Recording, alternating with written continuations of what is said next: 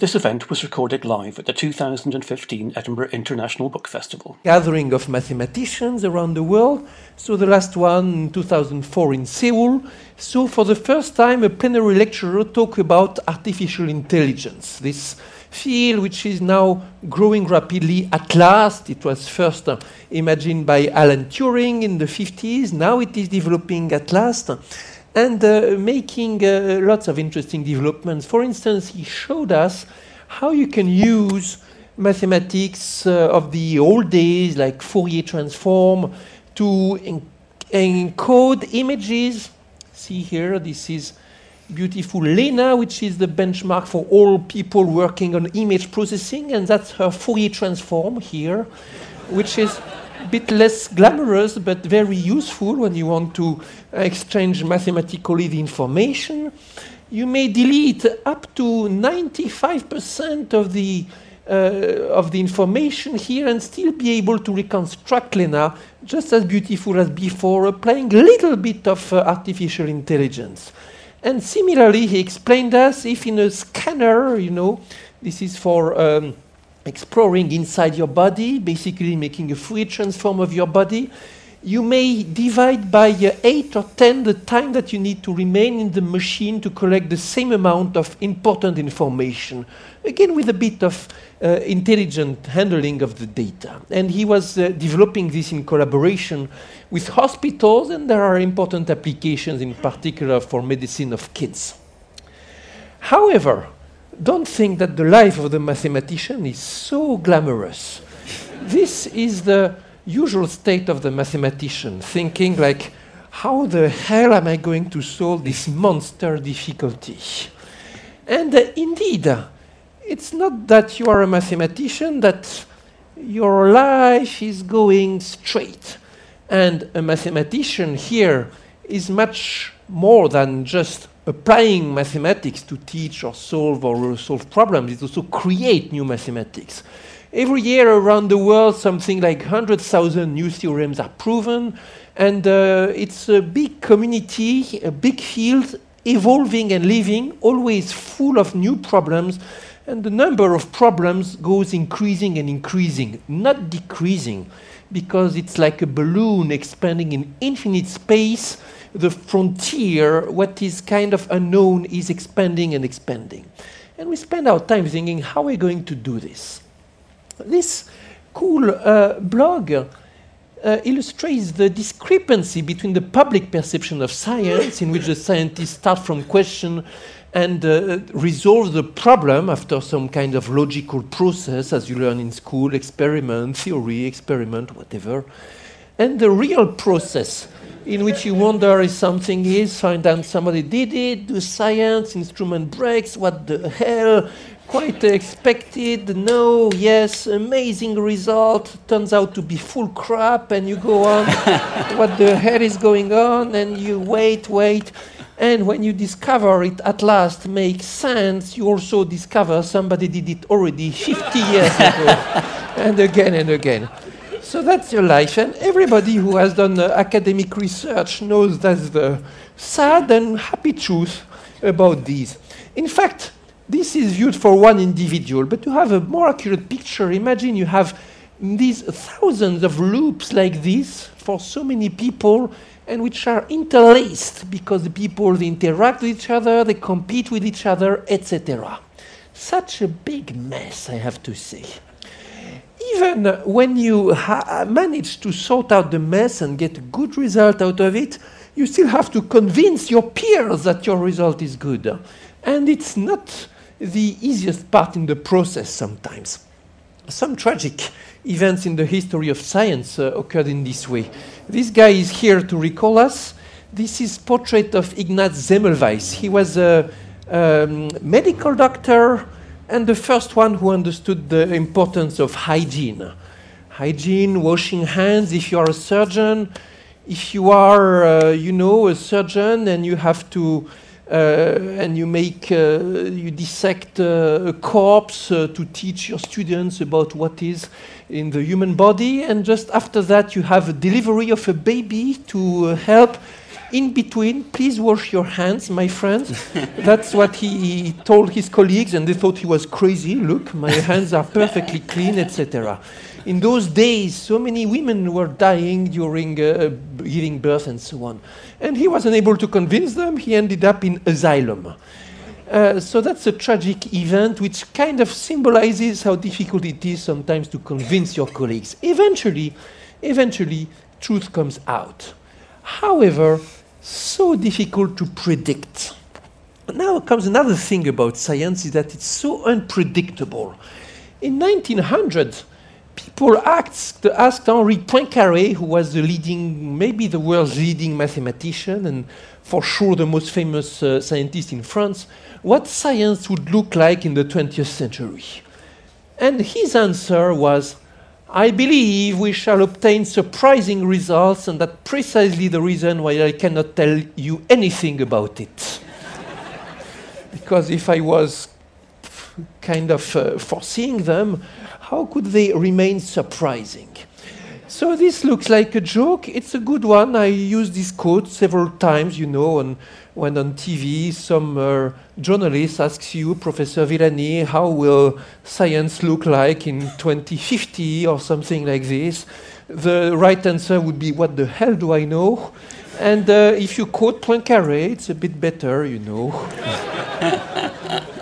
and uh, when you think about it, also it's a bit deeper, because when you think about it, Poincaré here with this quote asserts his belief in the fact that there will there will always be interesting new ideas to come that nobody can predict, even the best scientists at the moment. And uh, uh, this is then important, and also we know from history how much one surprise can change everything. And sometimes it's just one brain having one surprising idea that will uh, change everything especially if it is amplified by the many, many brains that will take the idea, improve it, and so on and so forth. Here is a very uh, short gallery of uh, some of the people who can be considered as emblems of this power of ideas, of unexpected ideas. Of course, we all know the guy on the right. He's a national hero, Alan Turing.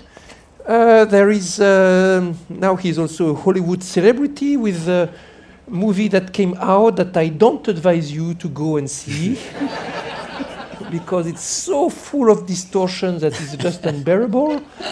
But uh, it's true that uh, uh, Turing was, uh, was a real hero, and uh, without him, it would have been impossible to solve the secret cause of the Nazi Germany. Without this, it would have been uh, the war would have lasted at least two additional years. This is a, um, quite a realistic uh, estimate.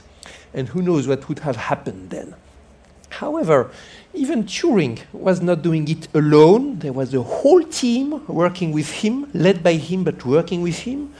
And he was not the first one. And it would have, all the genius of Turing could have done nothing. It would, it would not have been for the preliminary contribution of three Polish mathematicians who worked just before Second World War and contributed in saving the world by studying the mathematics of the German cryptography.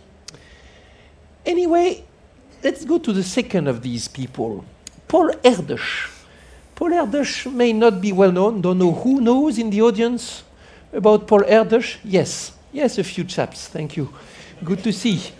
Uh, Paul Erdős is uh, one of these uh, wandering scientists from Eastern Europe who were unrooted from the war, one of these uh, gifted uh, physicists and mathematicians, either Jews or friends of the Jews, who had to emigrate from Europe during the war and who relocated in the United States and changed the face of the world of ideas making almost overnight uh, America the most powerful maker of uh, ideas. And uh, Paul Erdős was one of these people who lived only for new ideas. No home, no, no wife, no car, no job, no bank account, nothing. Just one suitcase, you know, and his mind, and going from home to home, arriving at his friend's home. I'm in town, let's work together, okay. And so on and so forth. The real wandering Jew. And uh, here's the most prolific mathematician of the 20th century. All his life was writing papers and papers. People have such respect for Paul Erdős that the American Mathematical Society allows all mathematicians to compute their Erdős number, which is a number of collaborations you have to um, you have to put until you can reach Erdős. If you are a collaborator, your number is one. If you collaborated with a collaborator, your number is two, etc. Like the father of the, of the mathematics in 20th century. And uh, to the left of uh, uh, Erdős, also another uh, wandering Jew, also from Hungary. Anybody here recognize this guy? Somebody? No. He's at the same time one of the most important scientists in the 20th century and completely unknown. Oh, I know my it's full, etc. So this is Leo Szilard. Leo Szilard also uh, emigrated. So he emigrated from Germany 24 hours before it became completely forbidden for Jews to cross the boundaries, and uh, also was uh, spent the rest of his life wandering from country to country and so on. And he is the first human being who had the idea of chain reaction, that would be the principle of the atomic bomb, and also the guy who started the whole Manhattan program in the United States, ending up with uh, 100,000 people working for the atomic bomb. He, in particular, wrote the letter that Einstein sent to uh, Roosevelt for starting the program. Of course, Einstein was the superstar, but he had no idea about atomic bombs. bomb. Szilard came to see him, atomic bomb, Professor Einstein, blah, blah, blah.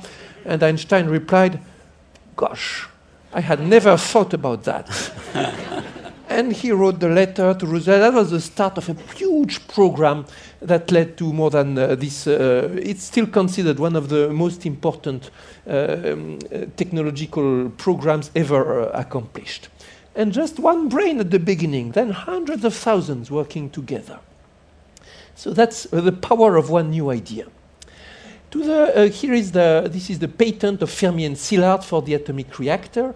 And to the very left, I put here one famous university to recall us that many new ideas are born in the universities, many fundamental ideas, but what makes the power and the reputation of a great university is not the fact that people there, students there, gets the best science from the best uh, scientists. It's that people from that place are able to have ideas that will be better, that will go further than those of their masters. That's the big problem of the relation from master to student, how to teach your student in such a way that he or she will become will have ideas that go further than yours and nobody knows exactly how to do this still it's a central problem.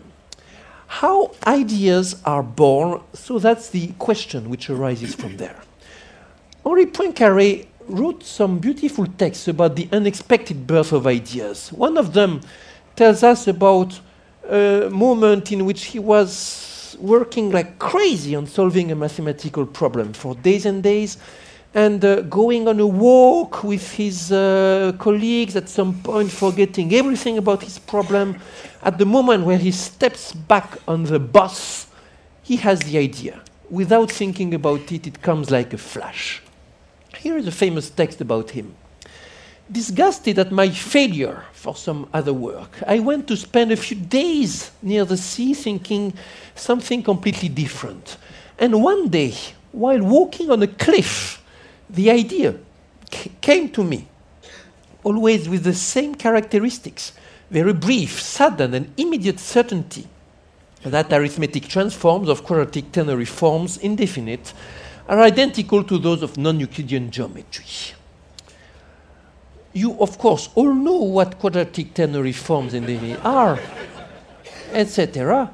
And so you understand that it has nothing to do with the cliff and that it's completely unrelated, and that's the main point. Let's insist on this because there is this popular image of Isaac Newton seeing the apple fall down and thinking of gravity and so on. It's not like this that things happen. Researchers will tell you when the flash arrives and the good idea, it comes with something that has no relation whatsoever with the problem you are studying. It may be while you're in the bus, while you're walking, crossing the road, whatever. For Szilard, it was, uh, um, it was a light on the street that went red and puff, chain reaction, etc.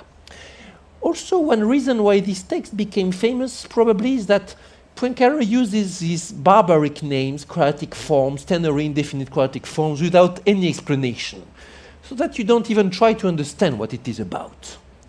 And focus on the important, which is the uh, circumstances and the fact that sometimes illumination comes when you're not expecting it at all.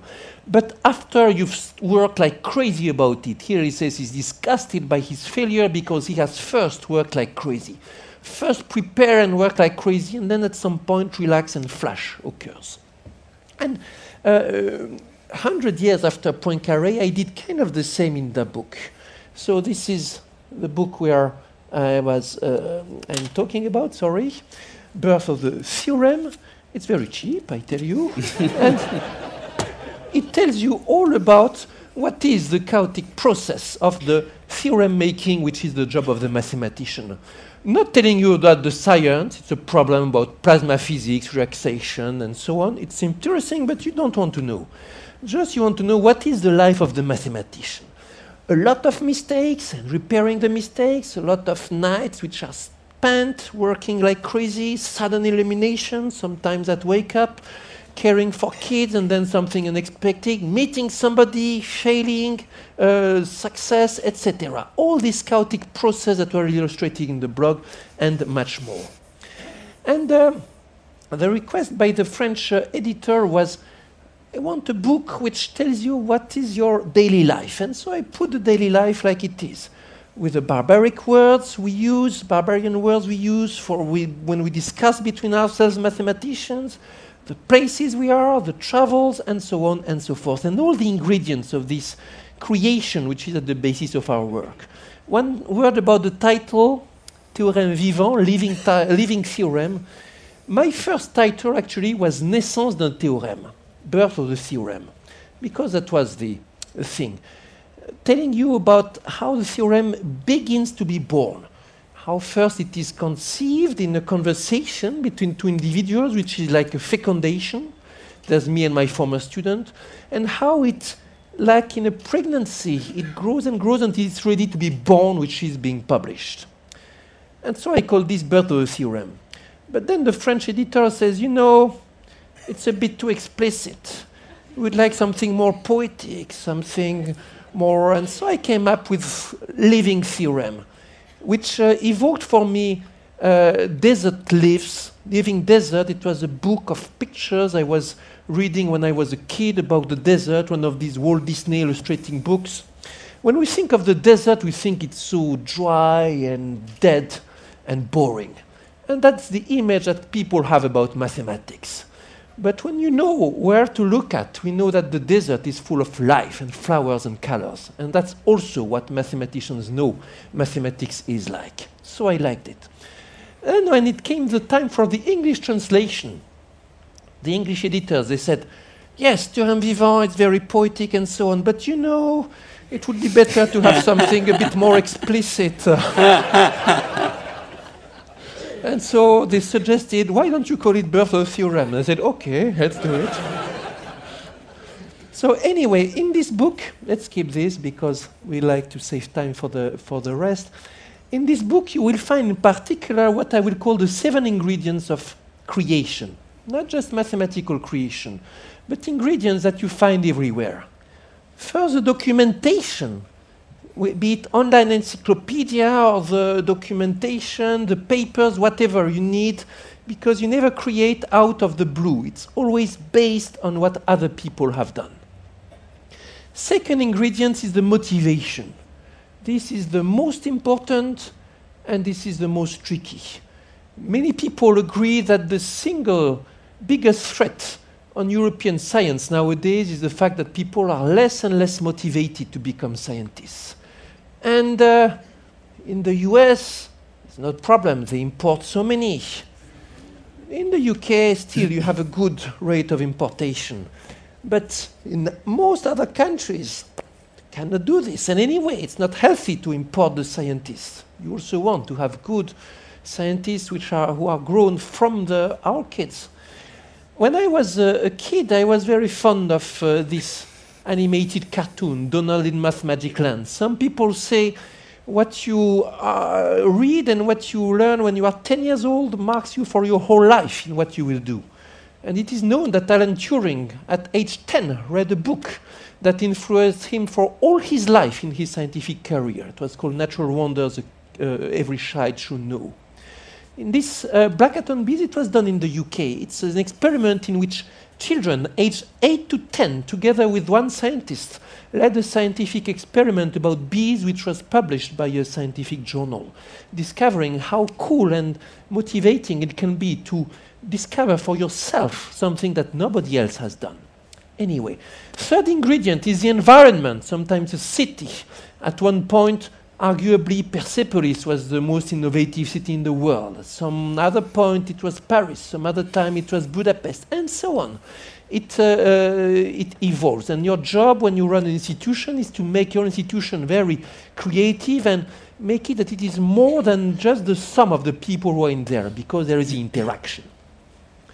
The fourth ingredient is the communication. and You have so many of them. In the book, I reproduce transcripts of emails and so on because it helps the, the discussion and the creation. Hundreds of emails were behind our work, most of them while I was in, the, uh, in New Jersey and my collaborator was in Paris, and we would send emails, hundreds of them, to, for the uh, sake of our project. Uh, the next one is constraints. Constraints and creativity seem to be contrary to each other. But constraint is mandatory for creativity. And sometimes very creative pieces come out of crazy constraints. Like the uh, music piece by Ligeti, entirely made of A's, or the book by Georges Perec with no single letter E, the constraint can create the creativity, and is the same in mathematics. The next ingredient is the mixture of uh, hard work and illumination described by Poincaré. And the final ingredient is patience coming together with luck, waiting for the luck. You need luck, and at the same time, you, if you're patient and persevering, uh, you will have the luck. And let's uh, conclude with the uh, final quote by Poincaré. La thought is like one lightning strike in a long night, but it is that lightning which is everything. Yes, very precious because it's so complicated and fragile like lightning. At the same time, just one tiny uh, bit of light in the night because all we know is so tiny compared to the whole reality. And this will be the conclusion. Thank you.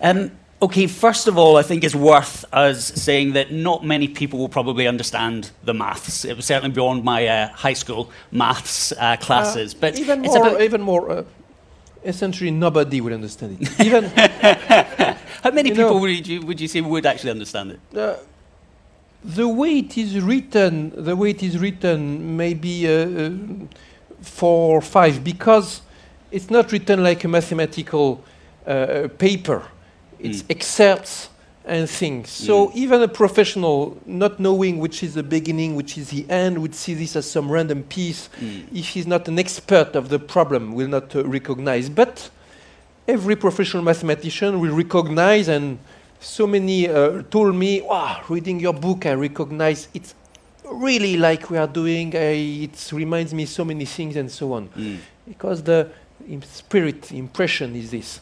Because it's about the, the, journey ultimately rather than the actual It's absolutely about the journal rather than mathematics, and uh, you're not uh, su supposed to understand any of it. I even put, you know, these kind of things, it's except of real article, because in the end, you know, it's when you are doing communication in mathematics, you end up doing, you know, it's very simple let me explain to you. But we know it's so so damn difficult, even for us. Mm. Every day we are making mistakes. We are uh, fighting against the formulas and so on. I remember one German uh, journalist who wrote in German. It sounds better saying, "Mathematics so difficult. Mathematics is verdammt schwer." and how important was it for you then that this was for a wider audience? Oh, uh, it was the actually it was the um, the order. Um, I would never have thought of writing such an impressionistic mm. book. As not only there are the impression of the mathematics, there's also the environment. There are some poetry, there are some songs, there's some uh, journey, what happens with the kids, whatever, because this also participates in the creation process in a way that is uh, very difficult. The culture participates in a way that is difficult to pinpoint. And uh, I wanted people to become aware of this also. And uh, it uh, also it's intended for people who are engaged in creative process, even if it's not scientific. Mm. Writers and so on, people who live by the fact that they have to get a new idea. So it had to be very wide, and the editor at first, my first encounter with the uh, editor was like his request was, I'd like a book that tells me exactly what you do with your days, what mm. it is, like if I could be in your brain and so on. And I was very embarrassed. I had never thought about this. My plan was like, maybe I can write a book for people explaining how important entropy is, a mathematical concept, you know. It was a very different uh, project. But he was not interested. He didn't care about the entropy. he did not care a heck. He wanted to know what is it like to be in the brain of the mathematician. And so I came up with a book. And you know, sending the manuscript with all the four crazy formulas and so on to him, I was very scared. I thought maybe he will turn it back to me saying, You're crazy, I never want to hear.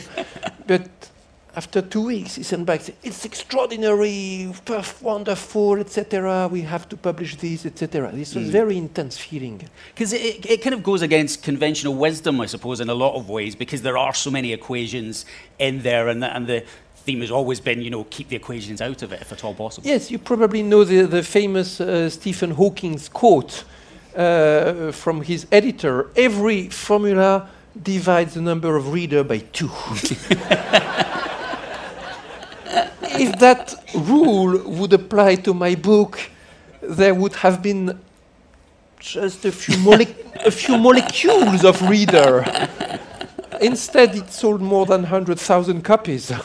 And, and have you been surprised by the, the reaction to it? Because people really have embraced it, haven't they? Yes.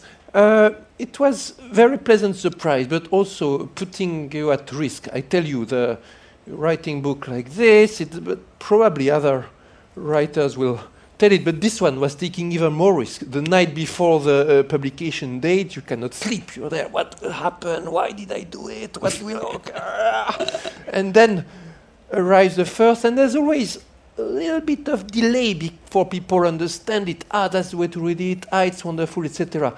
The first to react are those who don't understand anything, and they blast you on the internet. What a stupid book, etc.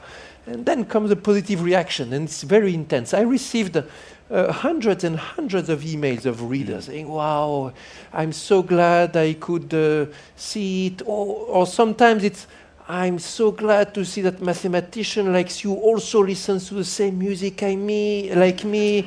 Or you put that, po- that poem which I like so much, etc. And so uh, the fact that it was mixed with cultural um, cultural references helped a lot the audience. Because mm. you, you describe it as being like Columbo watching an episode of, of Columbo. It's not just the outcome; it's how you it's how you get there. That's yes, that's the important. You you said it before. It's the journey that matters, and that's it. When you watch Columbo, it's not to know the identity of the guilty guy who matters. It's how you discover it. And in science, it's the biggest part of it. It's not to understand in the end the result it's how you went through it, which is so damn interesting and which can be inspiration for many. So very often I am uh, asked for public lectures, sometimes in context of companies. Recently I was in Zurich lecturing in front of hundreds of hundreds of investors. They don't care about the entropy or the Landau damping or the plasma physics. But uh, the ingredients for creation, this they really, they really uh, care. And so they are extremely interested by this. And always this question, what can we do that will also foster the creativity that mm. we need? And many people understood that scientists can be good reference for this because in the science process, it's massively collaborative, even though there is a competition. It's very international, and the differences of cultures do matter. There is enrichment in the uh, profiting by the various types of cultures and environments. And also, uh, it relies on creativity. One of the things that really is striking about the book is collaboration and how important that that is between you know different people often working in completely different institutions as, as well. Absolutely. And it's very important that at some part of the uh, process I am in Lyon and there is some discussion and there is some randomness. Oh, I'm thinking of this, oh, this. And then my neighbor says, You know, it reminds me of this. He was completely right for a completely wrong reason. and, uh, and, uh, uh, and so on and so forth. And at some other point, I arrive in Princeton Institute of Advanced Studies and it's such some kind of a place out of earth in which you can do all, nothing but think for days and days and it changes the dynamics and so on. And you can feel uh, you can feel this. Also the book is uh, was uh, written but this is of course is, is lost in the uh, English translation that part of it was English uh, uh, in the in the text and with a few with a few French translations because even if we are French speaking and so on, English is always in our world. When you are in science, is the international language of science, the most international. And so sometimes there are these uh, uh, insights and so on.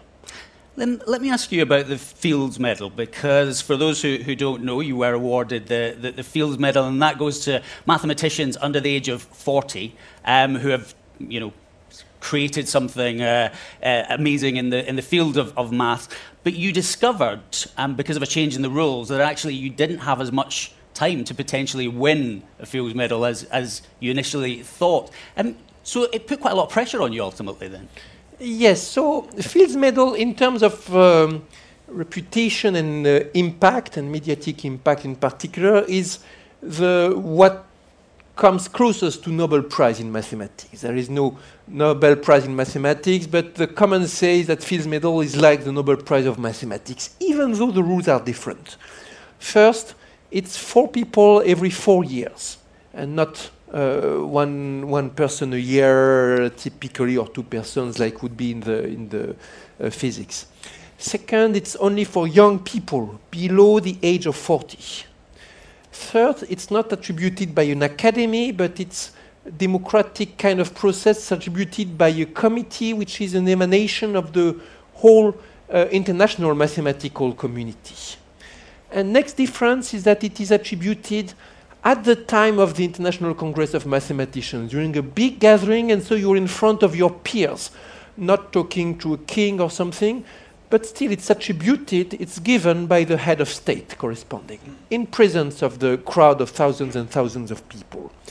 And uh, this is the biggest you can uh, dream of. You never say explicitly that you think of this. It would be considered like ultimate, uh, you know, uh, infatuation. Uh, and you cannot do some politics about it because the committee is secret and you will never have to. Some people, of course, some people will write recommendation letters for you, but you don't know who they are. You don't, you don't know anything about the process. Just one day, if everything goes well, you receive one phone call, and it will be something like I describe. Uh, this is the uh, it will be the president of the International Mathematical Union telling you, I have good news for you. um, I just I'm going to open up to the to the audience after this. So if you want to kind of prepare with your, your questions and, and so on. But I just wanted to ask you about one thing that you put towards the end of the book, which is you say that the, the human brain isn't designed for mathematics. Yes. What, what do you mean by that? Uh, you know, I believe strongly, and uh, I'm not the, the, the, only one to believe this, uh, uh that uh, human brain and mathematician's brain also is Uh, first, based on emotions, and uh, happiness, anger, uh, fear, and so on are the basic driving emotions of human beings. Can be love, can be friendship, and so on, and have been governing uh, humanity for hundreds of thousands of years. And it's normal that, and uh, much more than uh, logical thinking and rational thinking. Rational thinking came much more recently, and uh, it's normal because in wildlife, let's say in nature, there is almost no advantage in rational thinking. Uh, it's even one may argue that it's a disadvantage. If you're engaged in a big fight, in a war, it's much more efficient to be irrational and ready to die for your beloved uh, king than uh, trying to uh, discuss and explain and find a rationality. But when you have time and when you can build things in society with people that help and so on, then rational thinking can make technology so efficient, so powerful, and so on but it's something that we had to acquire. And it took time and it's difficult. And even now, uh, mathematics, even for mathematicians, is a difficult activity. Mm. Thinking rationally is difficult, correcting mistakes is difficult, even though the amount of uh, intelligence and processing that we do all day when we discuss, when we interpret the reactions, when we do politics according to cultural features, history, etc. It's very complex, much more complicated when you think about it than the basic uh, exercises in mathematics that we do in high school and which seem so difficult. And think about it that uh, even the best computers, the best machines, they cannot do the things that we do routinely without thinking about it discussion is way more difficult as a, as a, problem, as a scientific problem, than a basic uh, uh, math problem, uh, or even than uh, one of the uh, best mathematical results that we can do. And we do it routinely because it's based on the way our brain is designed. We know we are talking animals, we are very good at talking, we are empathic animals, so we are very good at sharing emotion and so on. And like our uh, chimpanzee, chim chimpanzee colleagues, we are very good at politics. okay, are there any questions or thoughts or anything that anyone wants to, to ask? We do have a microphone, which hopefully we can, we can uh, get to you.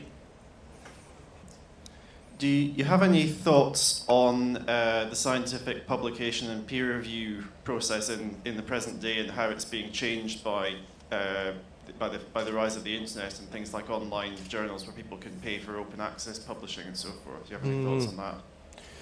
Um, it's such a tricky debate. So difficult to caricature things. Let us say that we are still first we are uh, still mainly living with the old-fashioned system, and we cannot figure out what could replace it really.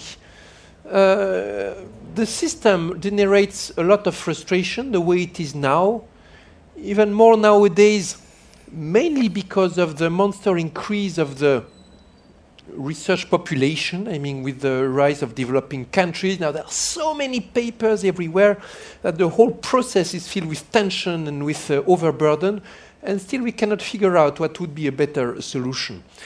In mathematics, we are relatively spared because the increase is not as high as it has been, say, in biology, for instance. And also the process is uh, less political, I would say, than in biology, and the good old code of honor still applies to some good extent in mathematics. Um, uh, each field has its codes computer science, for instance, they developed a culture in which the proceedings are more important in some sense than the peer reviewed than the papers, and the proceedings are peer reviewed and so on. Um, but in biology, this is the one that is most in crisis, and uh, so much money there also. So the online journals, what did they change? Um, accelerated peer review maybe, but accelerated that comes together with less careful review. Um, all these three uh, systems, which sometimes are very, very frustrating because you end up paying more than before. And for universities, they have to buy uh, packages which are more and more expensive. And there's a big debate with the editors like Elsevier or Springer saying it's much bigger than before. It's normal that you pay more. And the university saying, Are you crazy? It costs you so much less than before because it's all electronic. You don't have all the paper costs, you have this, so we should pay less. Sometimes these are huge conflicts, huge conflicts. Uh, and so this, this is, uh, it would be, I could continue like hours to speak about this, about this, but there's a lot of tension about peer review. Also it generates normally generates tensions because peer review is the mechanism by which science allows publication. It's one of the definitions of science. And also promotion because eventually you get promoted because you have a paper in a good review in good journal you have a paper in good journal because you had a good peer review your fate depends on your colleagues anonymously usually so it's, uh, it generates a lot of uh, tension and we still think it's uh, important. The gentleman just down the second row. In the book, I describe the frustration when uh, my paper is, uh, our paper is rejected, and we feel, oh, it's so unfair and so on. And really, it's like you are stabbed in the heart, you know, because you put so much love and energy in your paper. And after, but then there was another illumination after some time, and we managed to make the paper much better, and this time it was accepted. Well, thank you, Cedric. Um, I was interested by your comment. You reminded us there's no Nobel Prize for maths. Um, one of my lecturers insisted that maths is entirely a branch of physics and should be taught as such. He, he was a lonely man, and I think three, three decades on, I think he still is. But what is your take on that? And can you name any mathematicians who might be worthy, deserving of a Nobel Prize in Physics, if you agree oh. with that lecture?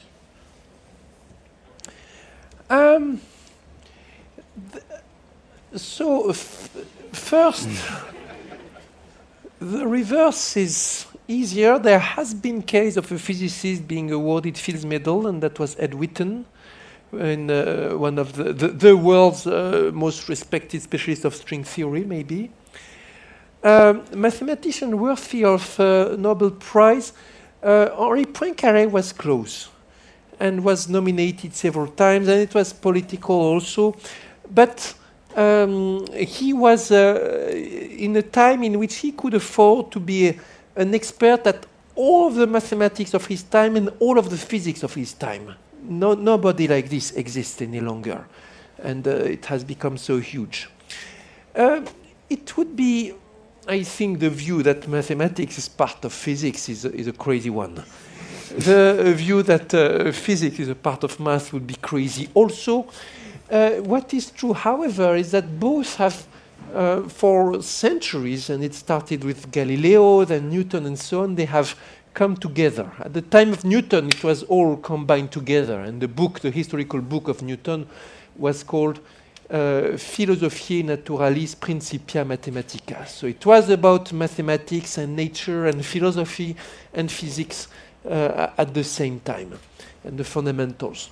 And uh, for a long time it was like this. Even nowadays, a lot of mathematics is driven by physics, its inspiration and its problems but not in the way of working. The habits are still different, the way of thinking of the problem is different, and um, the physicists will ultimately think of the reality, the experiment, as the uh, essential reference, what you have to organize yourself in reference to. The mathematician will think of the uh, essence of it, the theorem, the relation, abstract relation as at the core. And to caricature things, the central question for the physicist would be how, how things occur and so on, while the central question for the mathematician would be why. What lies at the core of something? What is the ultimate reason for something? And uh, both of them argue gently, you know, like the physicist will laugh at the mathematician, or you're lost in this 100 page proof because you want it to be totally rigorous and you want to see and so on. But the mathematician will also say, you know, you physicists don't understand that what is driving the world is this equation and this effect, etc. They uh, argue, but they are really fascinated by each other. It's like the French and the English, you know. um, there's a gentleman third from the back. Hi, Cedric. I was interested when you said that maths is creative and collaborative at the same time. Um, I'm a teacher, a primary teacher, and, and a lot of people have said the way that we teach maths is wrong. You know, we show a particular method and then get the kids to copy it. Um, do you think, and you've said there's a lack of kind of researchers coming into maths in, in the UK and I guess in Western Europe in general. Do you have any advice for how we should be teaching maths? Do you think we're teaching maths in the wrong way? Very tricky. A very tricky question that uh, everybody is asking, and also everybody gives their opinion about this, even if they know nothing about teaching and nothing about mathematics, you know. but uh, first, one has to find a balance and it's culture dependent. You certainly don't teach the same way to, uh, to French kids or to uh, British kids. And uh, it has to be also rooted in the habits of the teacher. I believe strongly some teachers are good with a certain method and others are good with another method and so on. And then you have to find the balance, some equilibrium between some play, some story, some rigor, some exercise, some repetition. In the end, uh, mathematics is about abstraction. There's nothing around it. It is something abstract. You can motivate it by some concrete thing, you can root it in some concrete game and so on, but in the end, it's something about abstraction. And in the end, like in every learning process, there has to be some element of pain. It's normal you know, you don't become a professional soccer player if you don't suffer like crazy on the, on the football field. You don't become a professional writer if you don't write and write and read and so on. And you don't become good at math if you just are always just having some fun and whatever. But you need the motivation to accept the suffering, the little bit of suffering that will make you progress. So how to motivate the, the, the, the kid is a big issue. Uh, also, the culture is evolving and time does not play for us because the more and more societies get developed and uh, life becomes easier and constraints are less and less accepted and everybody wants about freedom and uh, the, it's a problem that all societies encounter at some point the kids just believe it's there's no it's kind of an attack on their freedom to impose on them to study this if they don't uh, if they don't like it. While in the old days you would not discuss the uh, masters. Anyway in the very old days a master would beat you with uh, with a stick if you uh, don't work and so on. Uh, but um, one has to find those uh, still the balance. It's important to notice that in all countries, always an important part of the uh, scientific progress is due to the migrants. People who arrive, the son of the migrants, the daughters of the migrants, they have to find their way in the society, they have to rely on them. They saw their parents working hard, they think it's also good to work hard and so on. And um, uh, it's this motivation that uh, is one of, the, one of the real keys. Very difficult. Uh, one, it's often uh, uh, said, you know better than me, that one of the reasons why uh, there was the Scottish Enlightenment and why the, the Scottish were so extraordinarily uh, strong in science at some point was that they felt kind of oppressed or that it was uh, they needed to, to find ways to, de depending not on their uh, family and so on, but on just how good they were to make their mark.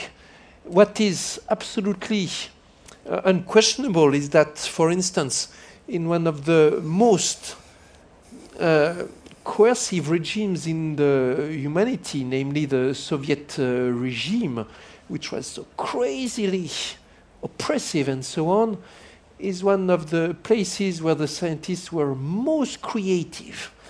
And uh, they, changed, they changed science of the 20th century, the Russian mathematicians and the physicists.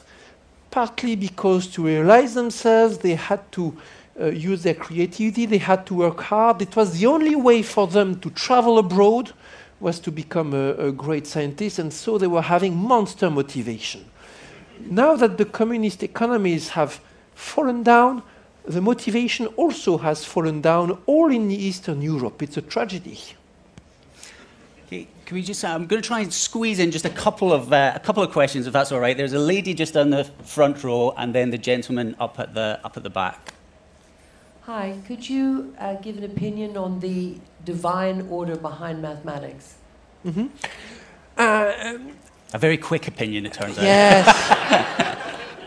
but it's okay, you know. Uh, I am, uh, uh, as a personal personal belief, I am an agnostic. So I, I think the, uh, and I don't have any opinion about anything divine. However, I belong also to those who believe that mathematics has a pre-existence to mankind and that it exists in some world of ideas. Platonic view is the usual word for this. So I do believe I'm not making up the mathematics, but when I'm studying plasma physics, I'm uh, uncovering some relations which have existed in a work, world of abstraction long before. Uh, hi, I'd love to hear your thoughts about uh, scientific journalism and translating these equations to the mainstream and how the internet has made it so much easier and faster in getting word out there.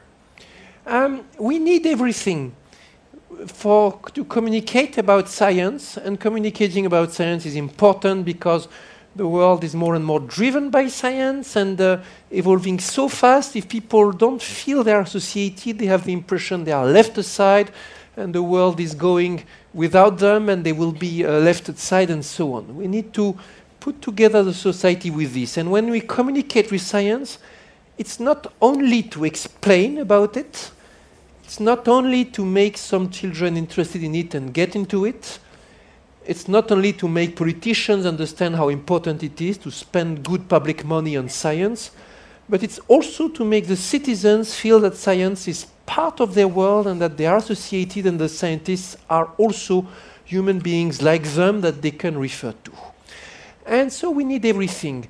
We need some science journalists to explain things and follow the recent developments and translate it in simplified words and putting this in relation with economic um, news and so on. But we also need the scientists to speak about their view about it, their personal feelings, their emotion, and so on. Uh, usually, uh, the majority of scientists, one has to admit, is not so good at communicating about science. Uh, uh but they are much more legitimate to tell about the role of the scientist and the role of the discovery and so on. So we need both. We need the scientists to communicate and also the journalists to communicate. And uh, of course, when you communicate, you are always betraying.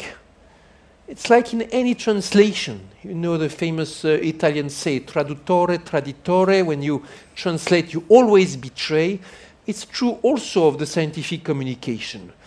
And the betrayal can be serious or it can be light, but uh, one has to accept it. Scientists have sometimes more difficulty to accept it than, uh, than others, and the mathematicians have even more difficulty accepting it because it's all about eternal truth and exactitude. Okay, I think we have uh, run out of time, but Cedric will be uh, signing books next door, just in the in the bookshop. Um, but thank you very much. Thank you to our sponsors, the Scottish Mortgage Investment Trust, and thank you all for coming along. Thank you. More podcasts and videos of Edinburgh International Book Festival events are available at www.edbookfest.co.uk on iTunes and YouTube. Just search for Ed Book Fest.